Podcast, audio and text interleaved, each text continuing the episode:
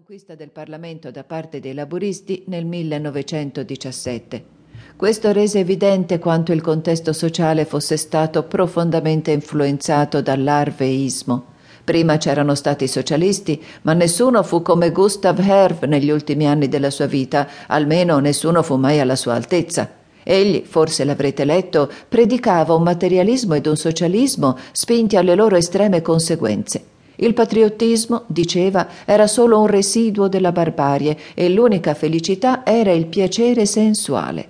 Naturalmente tutti ridevano di lui, si diceva che senza la religione non ci sarebbe stata più nessuna ragione per le masse di mantenere un sia pur minimo ordine sociale. Ma sembrò che egli avesse ragione. Dopo la caduta della Chiesa francese all'inizio del secolo e i massacri del 1914, la borghesia si mise all'opera per riorganizzarsi e quello straordinario movimento iniziò con convinzione, penetrando nella classe media, con i suoi principi che rifiutano il patriottismo, la differenza di classe e gli eserciti. Naturalmente la massoneria dirigeva tutto questo. Si diffuse in Germania, dove l'influenza di Karl Marx aveva già. Eh, certo, sir, disse Percy delicatamente, ma continuiamo a parlare dell'Inghilterra, se non le dispiace. Ah sì, l'Inghilterra. Ebbene, nel 1917, quando il Partito Laburista salì al potere, il comunismo cominciò davvero. Fu molto prima di quanto io possa ricordare, naturalmente, ma mio padre era solito indicare quella data come il momento del suo inizio. La sola cosa che mi lascia stupito fu che non accadde più rapidamente ma suppongo che ci fosse rimasta una buona quantità di sentimento tori. D'altro canto i secoli scorrono generalmente più lenti di quanto ci si aspetti, specialmente dopo che sono cominciati con un certo impeto. Ma il nuovo ordine iniziò allora e i comunisti non hanno mai subito rovesci seri, eccetto uno piccolo nel 1925. Blenkin fondò allora il nuovo popolo e il Times chiuse, ma fatto abbastanza strano, la Camera dei Lord resistette fino al 1935, mentre la Chiesa ufficiale scomparve nel 29. E quali furono gli effetti sulla religione? domandò rapidamente Percy mentre l'anziano signore, che si era fermato per tossire debolmente, sollevava il suo inalatore. Il prete era ansioso di non perdere il filo. Ne fu il risultato stesso, disse l'altro, piuttosto che la causa.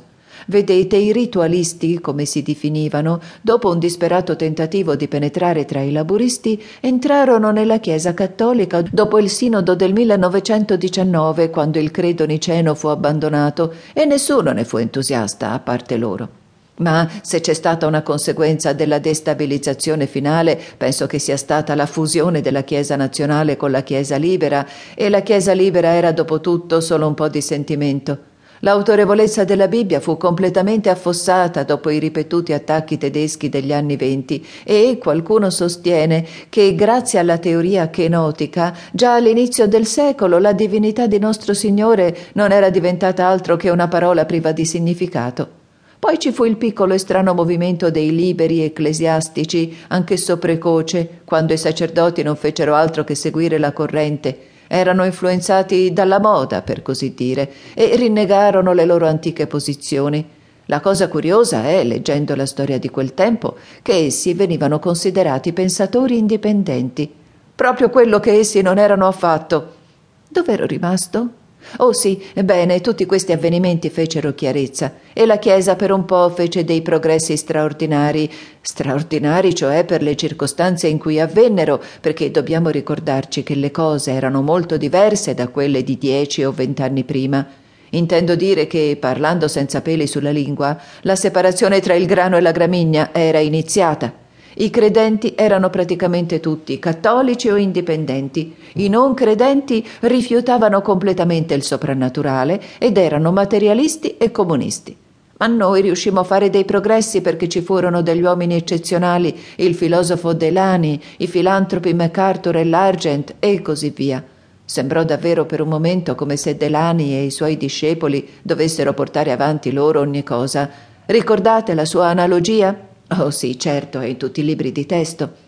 Ebbene, poi alla chiusura del Concilio Vaticano, che era stato convocato nel XIX secolo e mai sciolto, perdemmo, a causa delle conclusioni finali, un gran numero di fedeli. Il mondo lo chiamò l'esodo degli intellettuali. L'interpretazione della Bibbia. Inter-